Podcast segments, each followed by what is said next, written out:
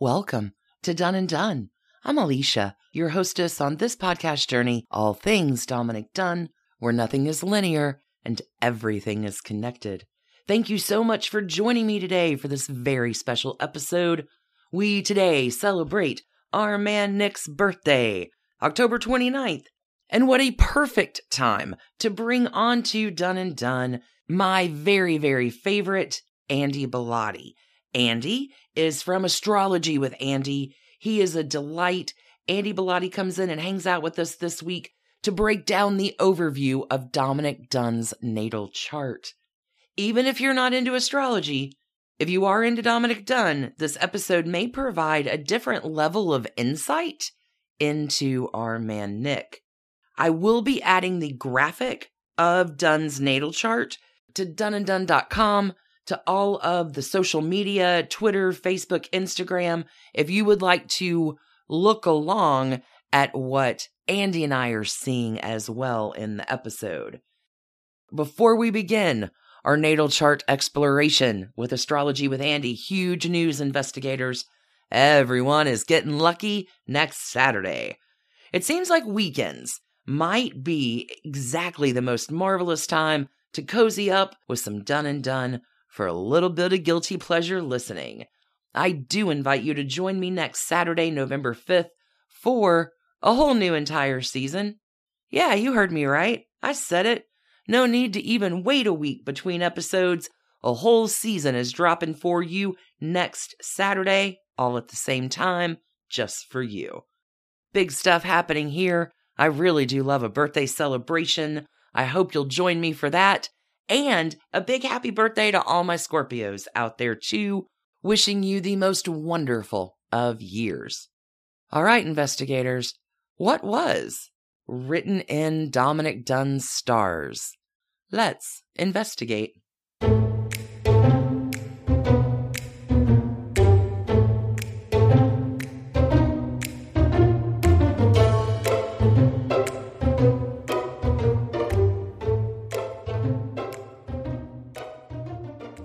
Delighted to welcome you, Andy Bellatti, to Done and Dunne. Thank you so much for joining us today. Thank you for having me. I'm glad to be here.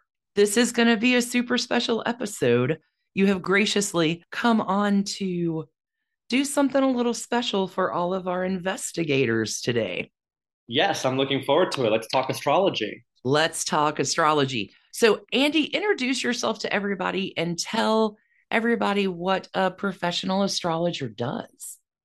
Sure. So I'm Andy Bellatti. I am a professional astrologer. I've been reading charts for 21 years, but I started my business three and a half years ago. And essentially, as an astrologer, I read birth charts. And what that means is that I get a glimpse of who you are from an astrological standpoint, looking at your upbringing, your emotional base, how you handle emotions, what careers you're better suited for. And then also, there is a bit of a predictive element in astrology where I can also take a look at what does the upcoming landscape look like for you and really more in terms of when is a better time to focus on certain things so i always say astrology when i talk about forecasting it mainly talks about here are the events and situations that you'll have to respond to.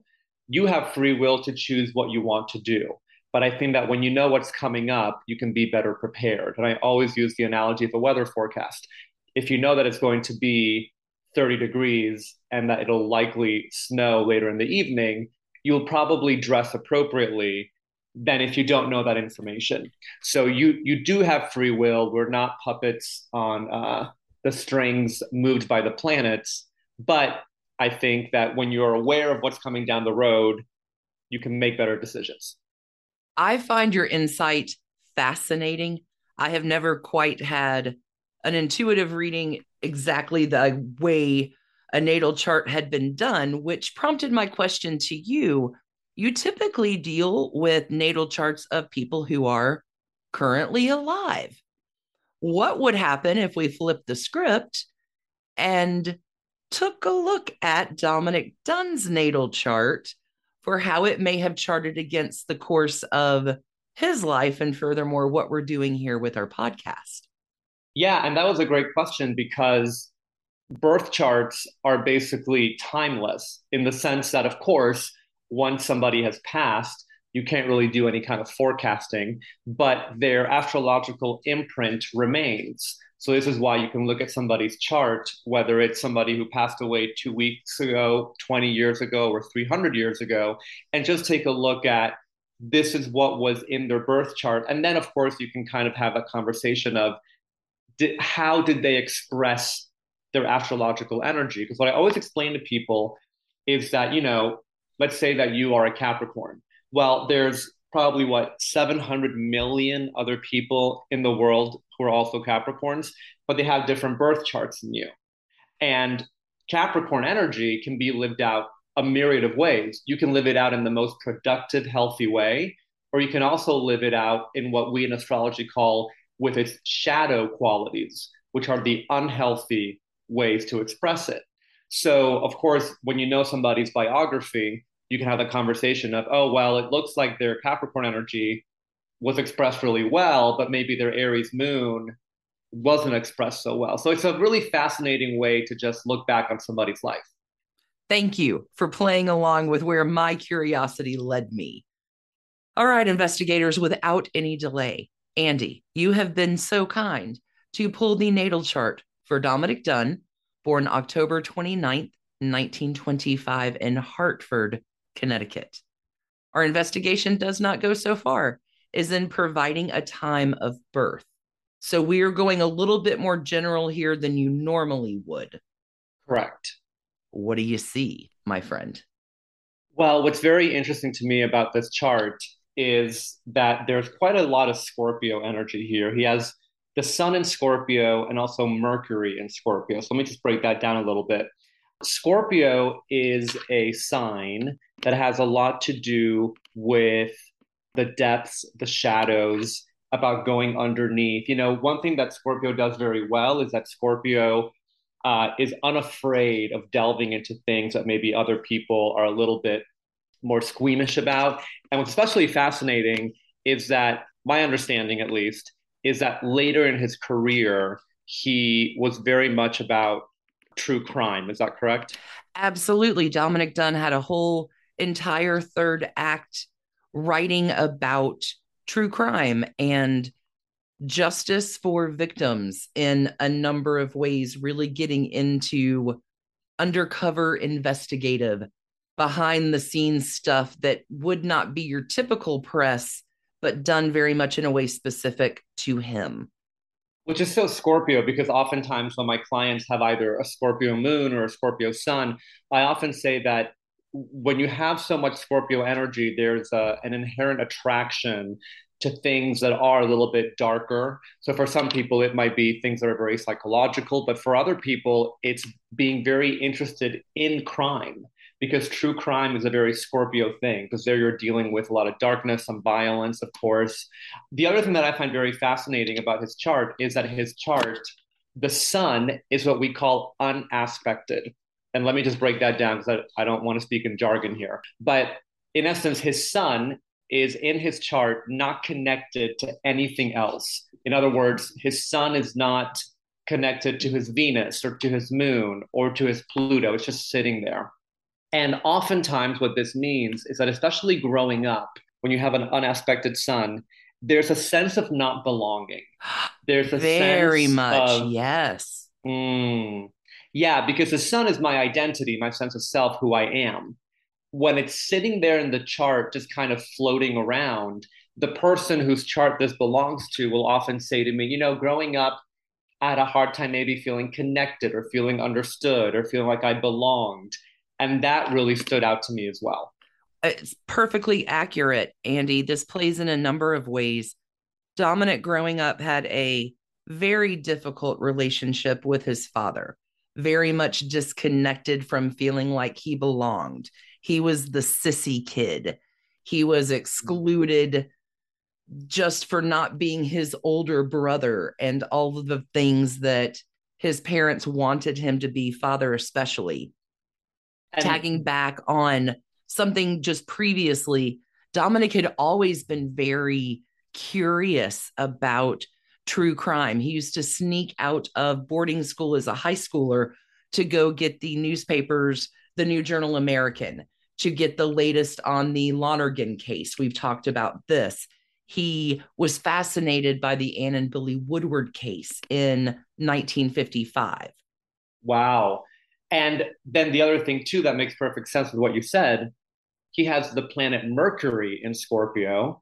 And not only that, but his Mercury is doing three things. And I'm going to break them each down individually, but let me just give you the overview at first.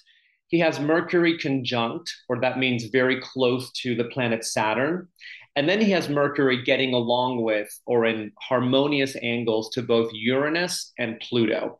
Let me break all of that down. Okay. First of all, Mercury talks about how we communicate, how we think, and also how we write. So the Sun in Scorpio, Mercury in Scorpio gives that very probing mind that wants to know more, that wants to dig deep, that wants to investigate. Then you have Mercury next to Saturn. Now, Saturn is the planet of maturity, Saturn is uh, well developed skills. Whenever you have somebody with Mercury, Saturn, they usually have some kind of gift with either writing or speaking because what happens is that as a child you have maybe a more grown up way of looking at the world or a more mature way of writing you can be ahead of your peers in that sense and then the fact that his Mercury is so well connected to Uranus and Pluto, Uranus is a planet that has to do with breaking the mold, doing things differently. So with Mercury getting along with Uranus, uh, I see a, a, very creative mind. Uh, also, somebody though who had the potential to maybe shake things up, do things differently. And then you have Mercury getting along with Pluto, which Pluto is the planet that is in charge of or rules Scorpio. So, more Scorpio here, more fascination with crime and death and things that other people might find dark. So, definitely, you know, the fact that his Mercury, which is all about writing, is so strong makes a lot of sense. This is incredible. Andy, do me a favor though, and tell me about this other side with uh remind me of the term again, unaspected sun. Mm-hmm mm-hmm. un- with an unaspected sun. Talk to me about Dominick's moon over here, kind of on the equal and opposite side. Yeah, he has his moon in Aries. And, you know, the moon has a lot to do with my emotions and my needs. Now, if you notice, though, his moon only has one aspect. There's one red line coming out of his moon connecting it to Pluto. So he has what I call a challenged moon. Now, what's interesting is that uh, the moon also talks about our childhood. And Pluto here is squaring his moon. Now, Pluto is not a bad planet, but because Pluto is squaring his moon, it means that Pluto's more challenging or negative qualities are being lived out. So, time and time again, whenever I see a Pluto moon square, I see a childhood where the person whose chart this belongs to felt very powerless because when Pluto squares our moon, there's usually one parent, maybe both, but usually one, who is extremely domineering. Now, Pluto is on a continuum like anything else in a chart. At its least problematic, a Pluto square is a parent for whom nothing we did was ever enough. But if you keep going down that continuum, there can be downright abuse whether it's verbal, mental, physical, sometimes even sexual. Now, again, people live this out differently, but whenever somebody has a Pluto moon square, that's a telltale sign of already a pretty rough childhood. That certainly was his childhood, and it manifested in a number of ways throughout his life. He's got one other aspect to me, though, as we explore in Done and Dunne both Dominick Dunne's writings and his life and his connections to everything, do you see anything in this chart that indicates a heightened level of secrecy or deception or hiding something? Yes, well, a few things. Again, there's a lot of Scorpio here, the Sun, Saturn, and Mercury in Scorpio. And one of Scorpio's inherent traits is that there can be, and that's why Scorpio relates to whatever is underground and hidden. Scorpio can be very much about keeping secrets, but also, if you notice, his Mercury does have a, a red line coming out of it squaring Neptune. Now, Neptune by square relates to deception, optical illusions, fantasies. Um, it's not always malicious intent and lying, but whenever there's a Neptune square, things are not what they seem. So there is something here. Now, Neptune squaring Mercury could play out a few different ways. One is that there is somebody who, in some way, shape, or form, is not always honest or has to create scenarios. It can also, of course, just point to somebody, though, who has a very rich fantasy life. And maybe in their mind, um, they might imagine all sorts of scenarios that they believe to be true but actually aren't. So this is where again, you know, in a in a reading with a person, I would say, here's what I see as far as Mercury squaring Neptune. How did you play it out? I think he plays it out both ways, actually. Mm. There's definitely some duplicity. There's mm. definitely some shadow selves in his life, especially as he will, in his second act in Hollywood, misuse alcohol and drugs to a level that is pretty risky. That's what sort of makes his second and third act of vision is Dominick will get clean in order to begin his third act.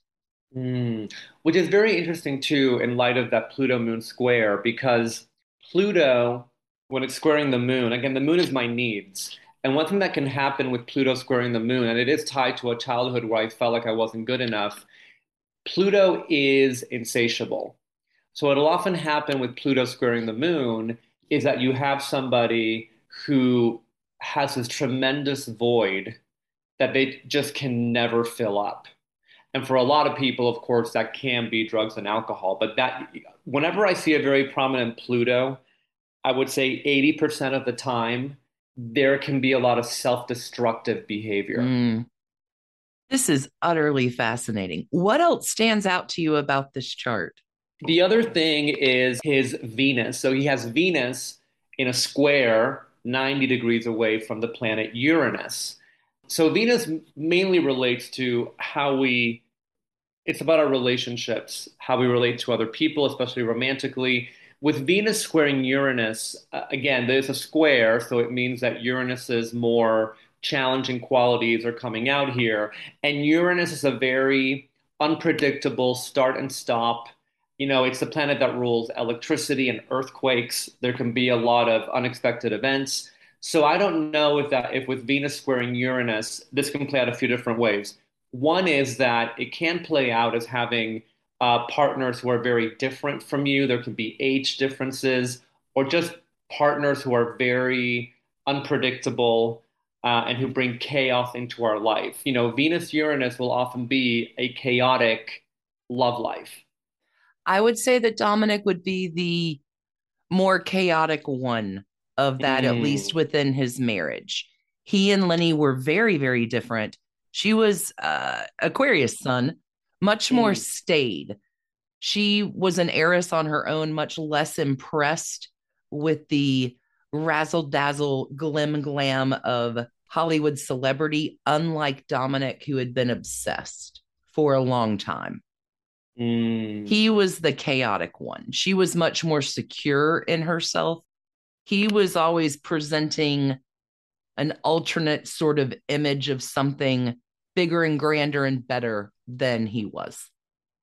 So in that sense, he embodied that that Uranus square. Yes, very much so. That makes very a lot so. of sense. Mm-hmm. Andy, are there any other aspects here that are intriguing to you that would be interesting to pick up as we continue. The last thing I'll say too about his Venus, he has Venus in a trine, which means 120 degrees away from getting along with Neptune.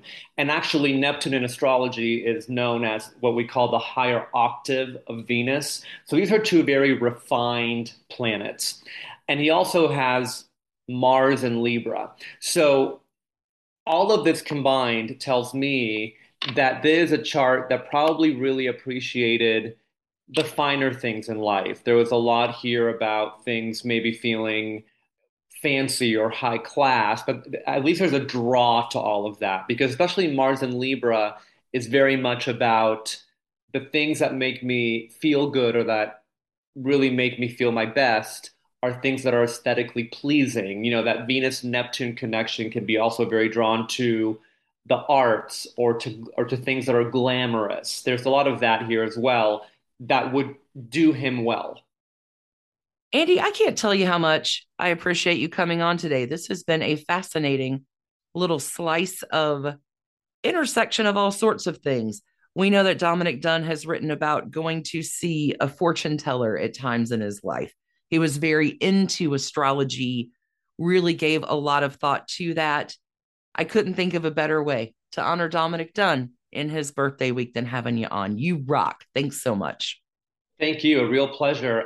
Andy, tell all of our investigators how they can find out more about you and all the awesome stuff you do, because you have a lot of different vehicles to get a little bit of insight into your magic. Of course. Uh, you can follow me on Instagram at astrology with Andy. You can also go to my website, astrologywithandy.com, where I share blog posts. That's also where you can book a reading with me. I offer many different kinds of readings. I also have a podcast titled Astrology with Andy. So I would say the podcast, the Instagram, and the website. Fantastic. Thank you again. This has been ever so revealing. It might not be the last time we see you, Andy, on Done and Dunne. I can't tell you how much I appreciate you. Likewise. All the best. Investigators, until we meet again, stay curious, look to the stars, and keep on investigating. Thanks for listening to the Done and Dunne podcast, a Hemlock Creatives production. You can email us at doneanddone at gmail.com. You can follow us on Instagram at Done and Dunne Podcast. For further information about our episodes or sources, you can find us online at www.doneanddone.com. See you next week, friends.